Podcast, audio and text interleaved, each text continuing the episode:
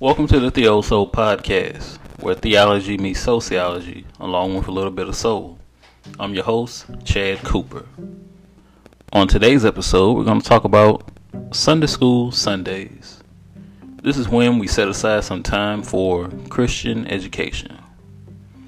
We have a Bible lesson that includes scripture verses, a brief introduction for background and context of the lesson setting.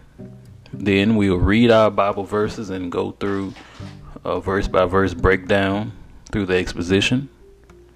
Finally, we'll wrap up with some life application, summary, and we'll have some discussion questions, as well as the DDR, the Home Daily Devotional Readings.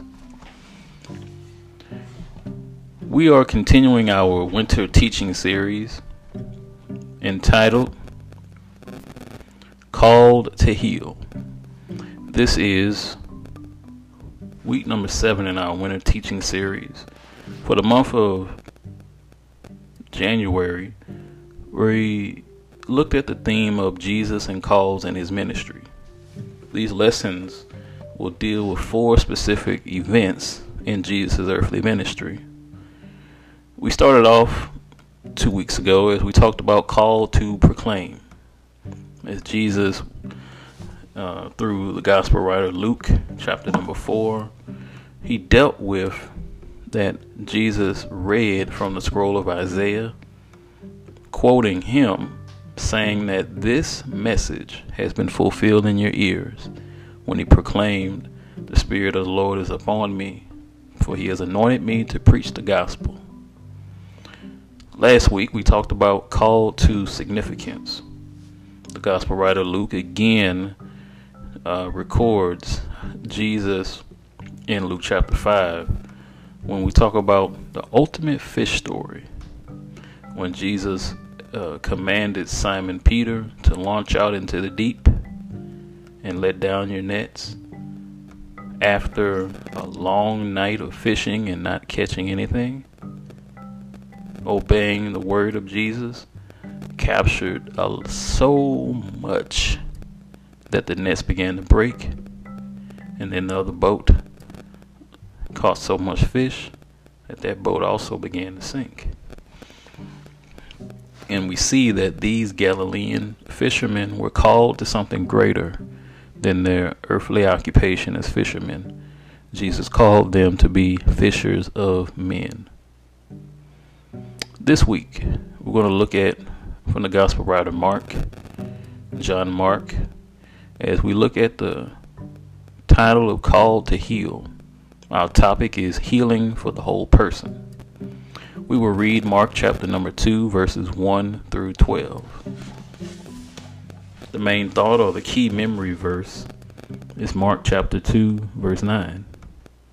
From the King James Version, it reads, whether it is easier to say to the sick or the palsy, Thy sins be forgiven thee, or to say, Arise and take up thy bed and walk. Our lesson setting takes place in the city of Capernaum, the region of Galilee. Now, here's our introduction Jesus proved his authority over leprosy over disease, over a demon, over his disciples, and now over the crippling effects of paralysis of both the body and the mind. What is interesting in this account is that he encountered a man who exhibited a powerful faith, whose paralyzed body was healed because of the realization of Jesus' identity. The scene is almost unbelievable, and the story of this healing is one of the most famously quoted commands in Scripture. None of this could have been possible without the massive amounts of faith demonstrated by the man and his three friends. It's good to have good friends. In earlier lessons, we learned about the call of Jesus his ministry, his ministry's focus, and the call of his followers. Now we turn to see his ministry in action. The Gospel of Mark portrays Jesus as a servant of the people who suffers even to the point of death on the cross. Chapter 1 of Mark details Jesus' baptism, temptation, and his first followers. The miracles Jesus performed served a twofold effect. One, Jesus heals people otherwise unable to be helped by the health structure of their day. Secondly, miracles of healing drew attention to Jesus' message.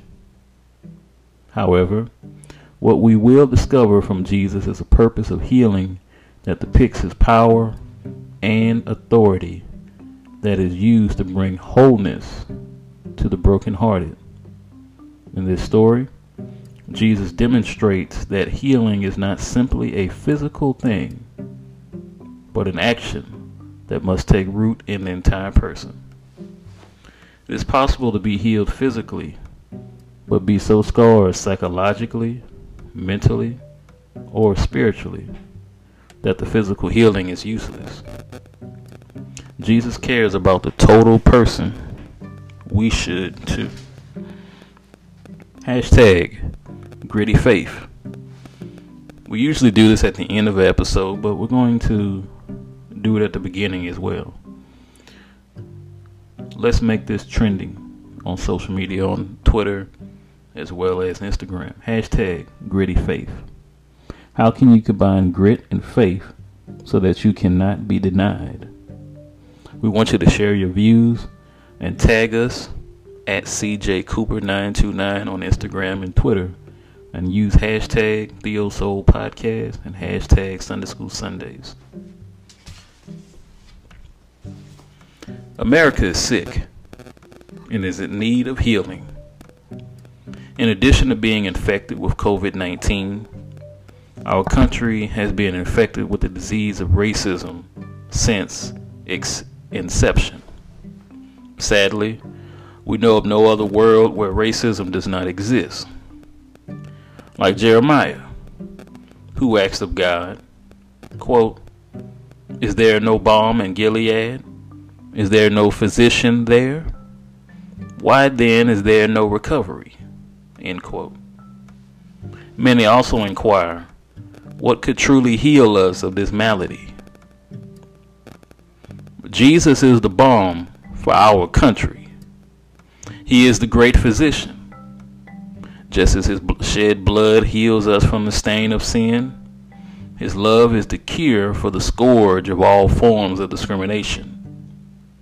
To experience the love of God is to better appreciate the nature and condition of our humanity. His love reveals in us our brokenness and the grace he has applied to preserve us despite it.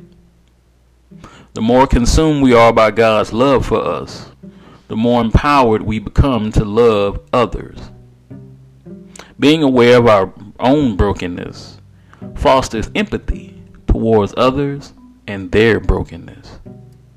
His love teaches us how to emulate the character of God, the character of Christ. In today's lesson, Jesus reveals his power to heal and forgive.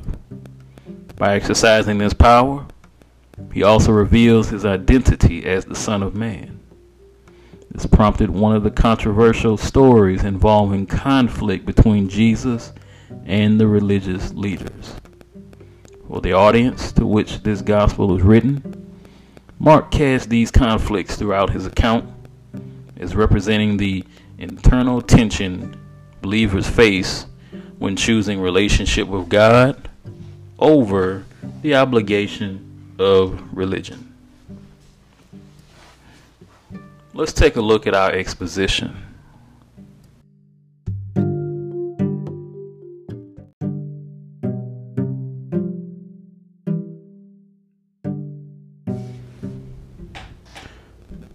Our outline is as follows. Section 1 is entitled Unknown Men Driven by Faith. Mark chapter 2, verses 1 through 4. Section 2 Healing of the Paralytic. Mark chapter 2, verses 5 through 10. All authority is in my hands. Again, Mark chapter 2, verses 10 through 12. Section 1. Verse 1. And again he entered into Capernaum after some days. And it was noised that he was in the house. And straightway many were gathered together, insomuch that there was no room to receive them, no, not so much as about the door. And he preached the word unto them. And they come unto him, bringing one sick of the palsy, which was born of four. And when they could not come nigh unto him for the press, they uncovered the roof where he was.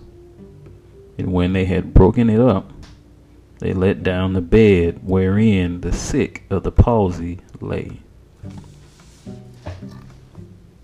Unknown men driven by faith. Jesus returned to Capernaum after spending time in what Mark described as a desert region. Because of the widespread acclaim of his healing, Jesus' popularity had become so intense he could not spend time in any of the surrounding cities or villages. Therefore, he sought refuge in desolate, unpopulated areas that provided some sense of isolation and respite from the people.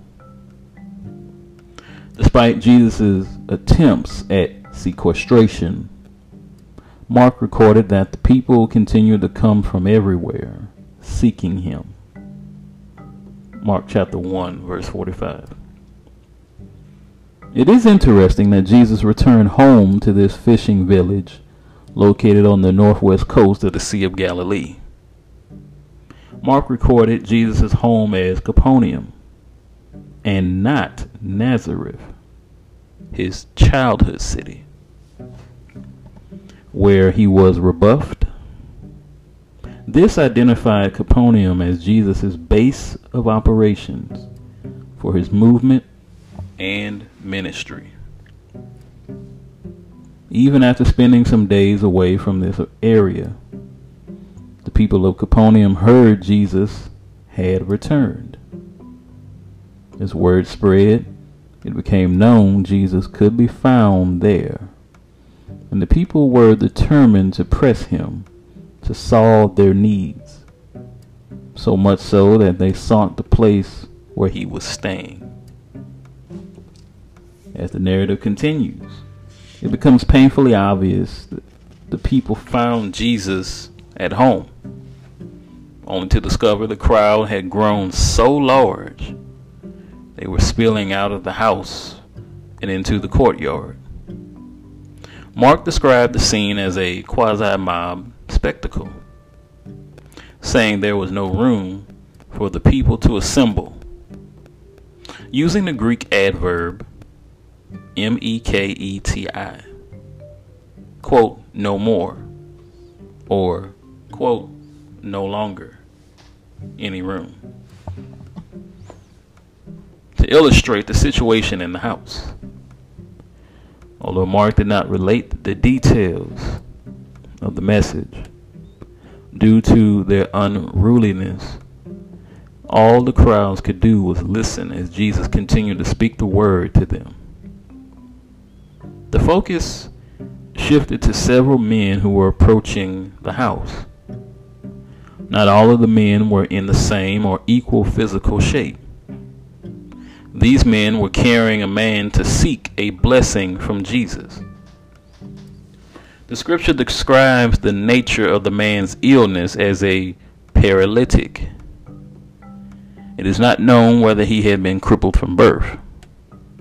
Nonetheless, these four men must have been family members or dedicated friends to have borne or taken up his pallet to the now overly crowded house. The phrase, they came, must in many languages be rendered as, quote, some people came, end quote. If this is not done, an impression may be given that the crowd that was gathered, the last third person plural referent, brought the man.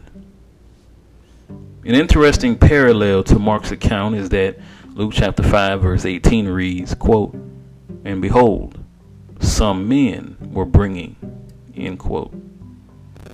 Who they are is a matter of conjecture. Some theologians believe they were the relatives of the paralytic, as distinct from the bearers. To the degree Mark's version is presented, the man on the stretcher was being brought to Jesus for grace and mercy. As the party carrying the man reached the house, they realized that because of the crowd, it was going to be impossible to get to Jesus. Not realizing all things are possible with God. See Mark 10 and 27.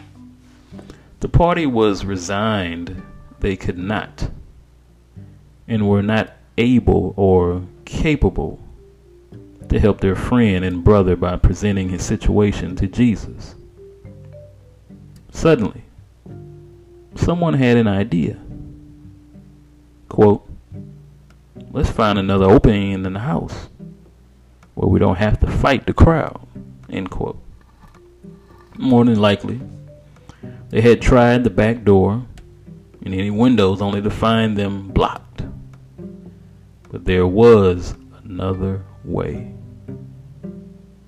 In a manner our contemporary culture could not imagine, their access to Jesus would be through the roof. Mark revealed the method of how these men executed their plans as they reached the flat roof by an outside stairway.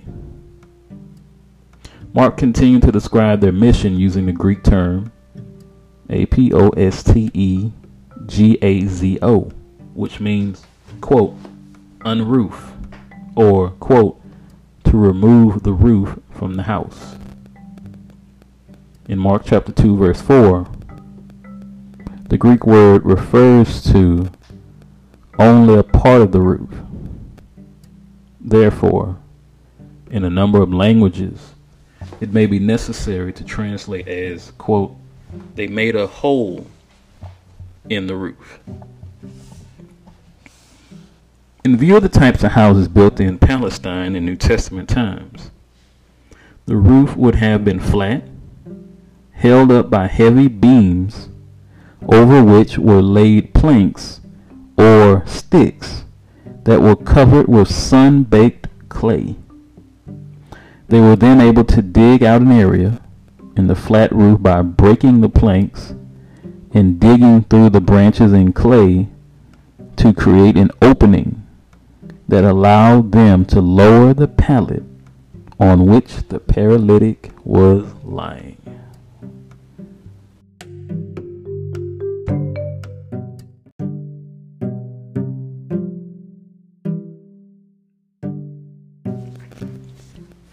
Section 2 is entitled Healing of the Paralytic. We read verses 5 through 10 of Mark chapter 2.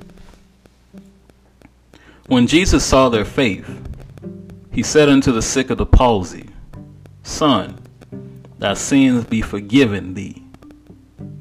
But there were certain of the scribes sitting there, and reasoning in their hearts, why doth this man thus speak blasphemies?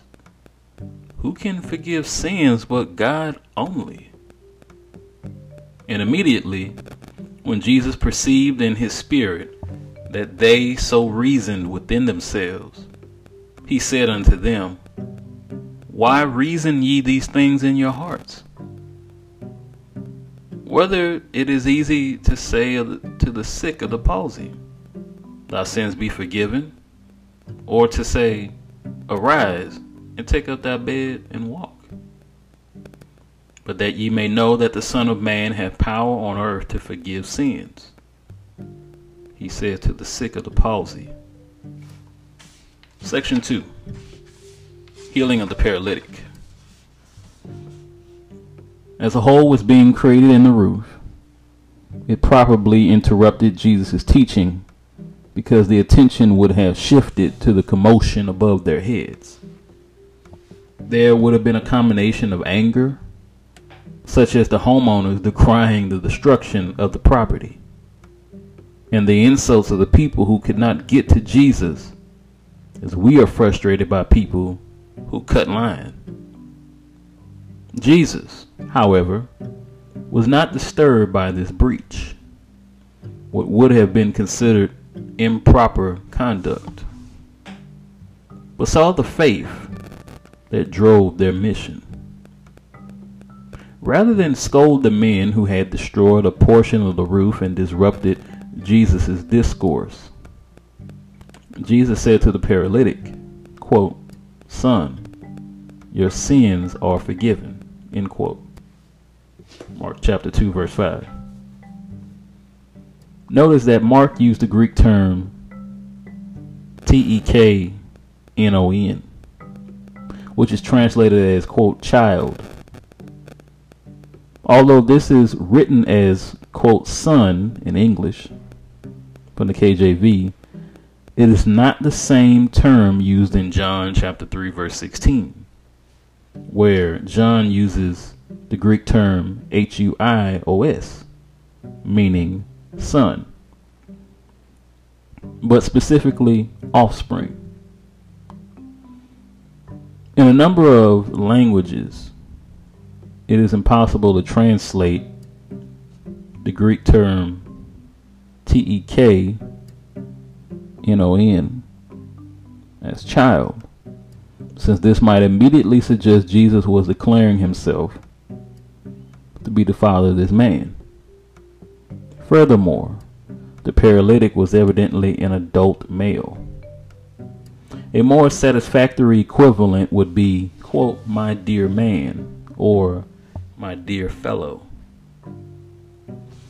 A careful understanding of Jesus' proclamation that the man's sins were forgiven should not be misconstrued as indicating the man's sickness was the direct result of sin.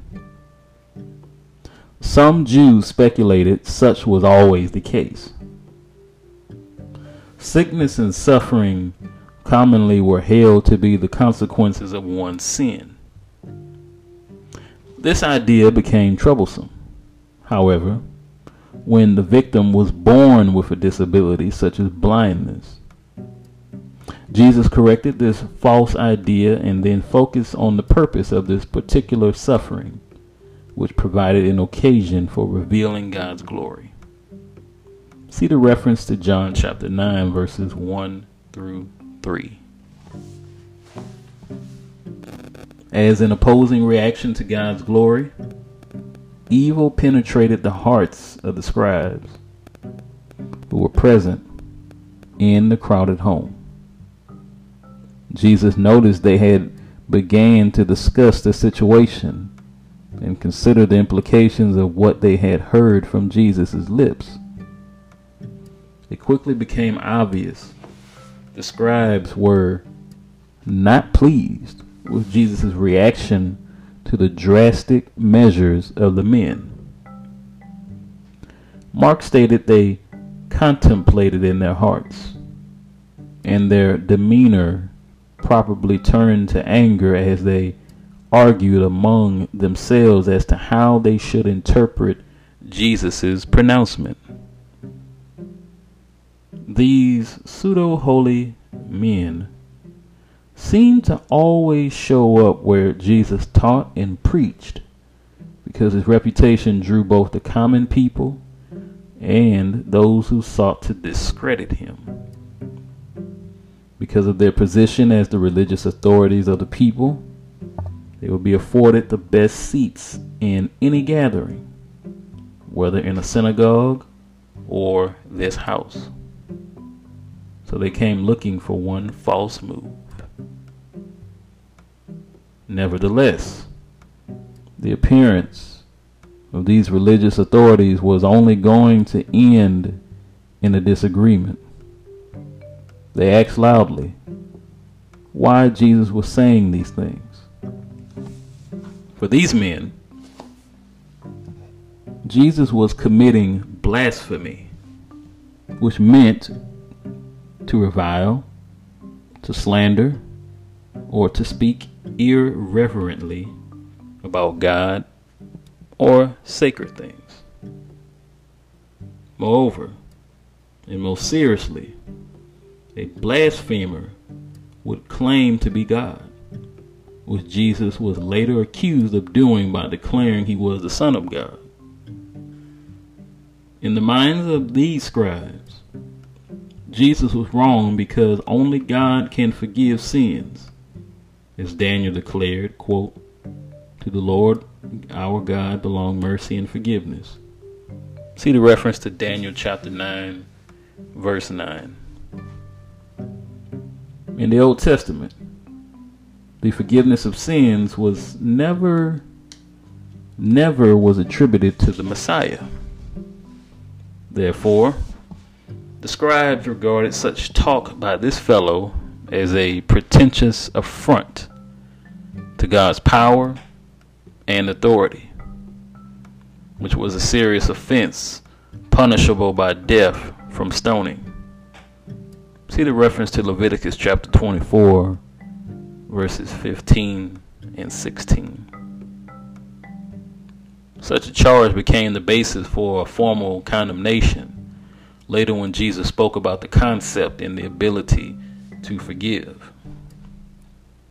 The religious leaders later challenged Jesus by asking who gave him the authority to do these things or define forgiveness. See the reference to Mark chapter 11, verse 28. These men had gathered to find fault with Jesus and missed that Jesus was the authority who was filled with power from the same God they were attempting to limit. Immediately, Jesus knew these men were plotting against him. Mark spoke of the center or place of the reasoning as, quote, in their hearts, end quote. From Mark chapter 2, verse 6.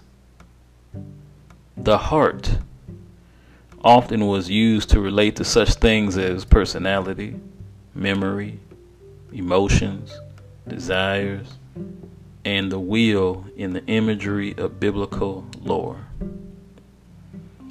The heart can be imbued with moral qualities, as in hearts that can be proud. See the reference to Psalm 131, verse 1. Or evil, See the reference in 1 Samuel chapter 17, verse 28. It is because the heart stands for human personality that God looks there rather than at our actions to see whether we are faithful or not. Therefore, Mark's emphasis was on the heart, not any possible quizzical expressions that may have been on the men's faces. Through their hearts, Jesus saw their real intent and malicious thoughts. Jesus turned his objective to the authorities. He challenged them by setting up questions that were complex but quite simple. As an example, Mark later reported that Jesus challenged these same religious leaders by asking them if the baptism of John was from heaven or from humans. The leaders knew they had been outmaneuvered because if they responded that John's baptism was from heaven, Jesus' reply would have been, quote, yet you refuse to believe him, end quote. But if they said it was from humans, the people would turn against them because John was regarded as a prophet See the reference to Mark chapter 11, verses 30 through 32. In the same way, Jesus forced them to determine whether John the Baptist had been sent from God. The apex of Jesus' questions was whether the paralytic's sins could be forgiven or his body healed. If the men answered that it was easy to say to the paralytic his sins were forgiven, they would be guilty of the same blasphemy of which they had accused Jesus, as they thought no one could forgive sins but God. Likewise, if they said to the paralytic, quote, take up your bed and walk, end quote, they would look foolish, knowing they did not have the authority to heal the paralytic.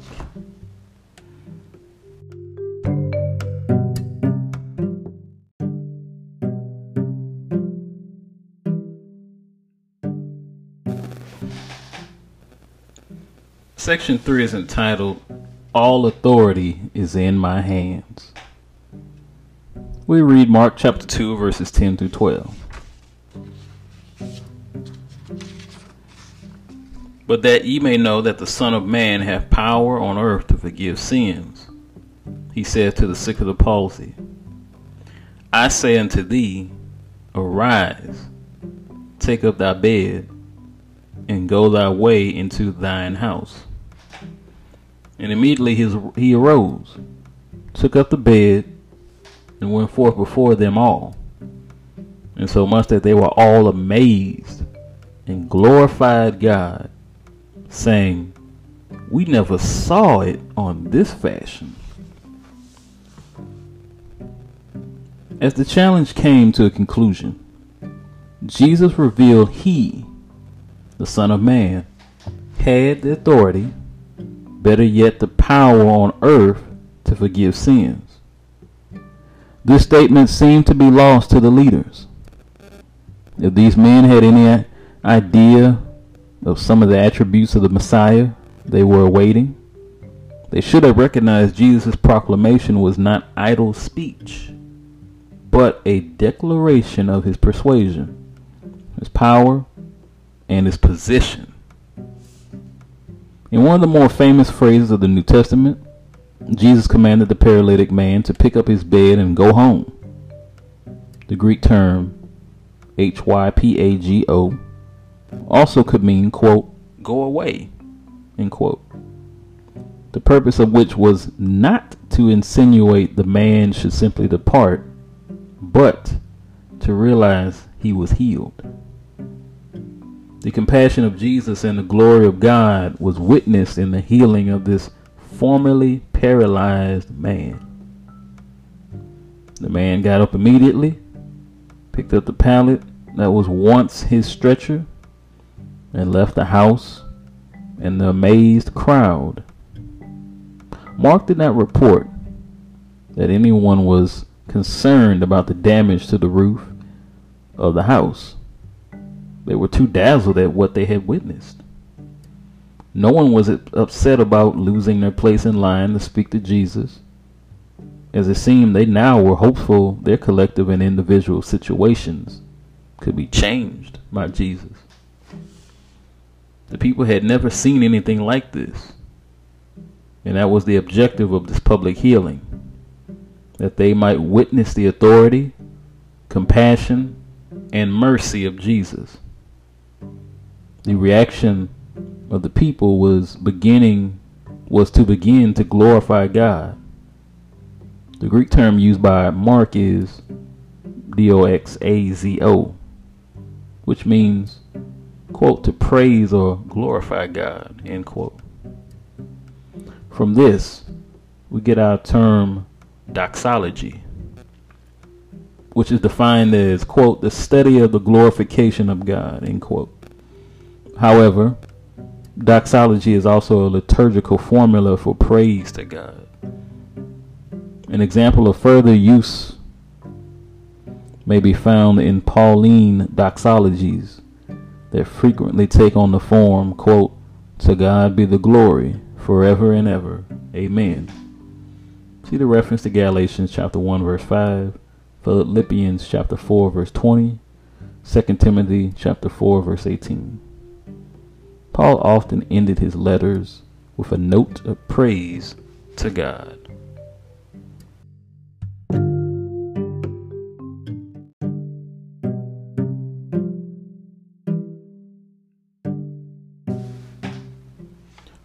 Let's wrap up our lesson with some discussion questions, but first, some concluding remarks. The four anonymous men were essential in creating appropriate conditions for the paralytic man's healing. First, they had faith in Jesus' power to heal the man. Their desperation to get him to Jesus is the measure of the intensity of their faith. The fact that the men wanted the man healed proved that in addition to faith, the four strangers also had empathy. They were moved by compassion and as a result made more sensitive to the needs of his infirmity. They worked together, employing both creativity and ingenuity to transport the paralyzed man to Jesus, confirming the role and necessity of community in the work of healing. Finally, the four unknown men each make perhaps the greatest contribution to creating appropriate conditions for healing sacrifice. Rather than going to Jesus for themselves, each of them sacrificed their opportunity to ensure the one who needed him the most got to him first. During his ministry, Jesus was the supreme authority on earth and had authority and power designated from the Father in heaven.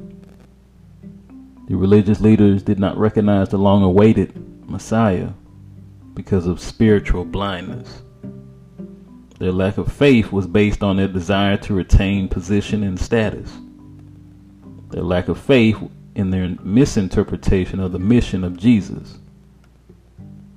Because of their obstinacy, they were blinded. They had problems seeing Jesus because they held to the wrong appropriations. Let's talk about it. First question Why did Jesus use the title Son of Man to refer to himself? Next question Athletes sometimes tear a ligament. Torn ligaments have ended many promising careers. However, some athletes have returned to action after these devastating injuries. Why must they undergo psychological counseling in addition to physical rehabilitation?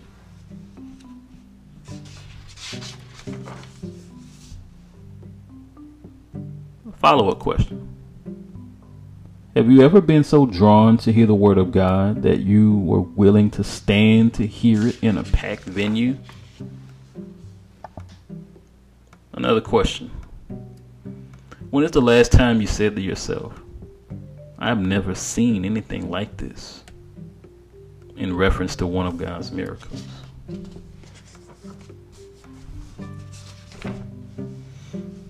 God's Word in Life. There have been studies that show children who suffer from the crippling effects of hunger also have difficulty learning in school. A proper meal is the fuel that enables us to get through a normal day. The brain, like the lungs, heart, arms, and legs, is a part of the body that needs food to properly function.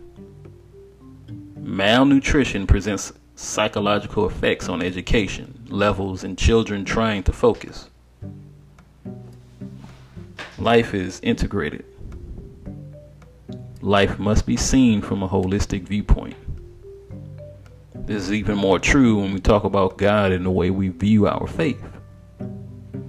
The healing stories of the gospel are much more than a man's arm being restored a woman healed of blood issues, leprosy being removed, and demons being cast out.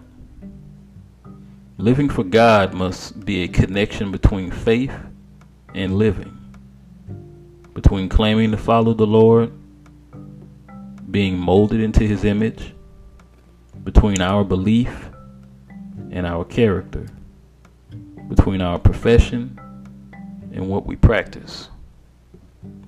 Christ is the head of a body, soul, and spirit that is touched in all areas by his grace and mercy. The lesson that we talked about, healing for the whole person, has it right. So does the psalmist who says, quote, Bless the Lord, O my soul, and all that is within me.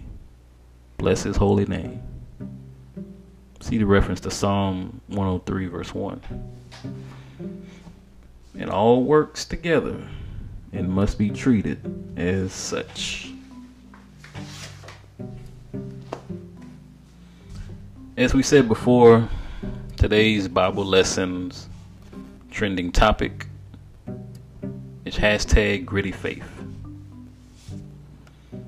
Share your views on the Bible lesson by using the hashtag gritty faith as well as look us up at CJ Cooper 929 on Facebook and Twitter, on Instagram and Twitter, Facebook, Chad Cooper, and use the hashtag Sunday School Sundays, hashtag the Also Podcast. Finally, we come to the DDR.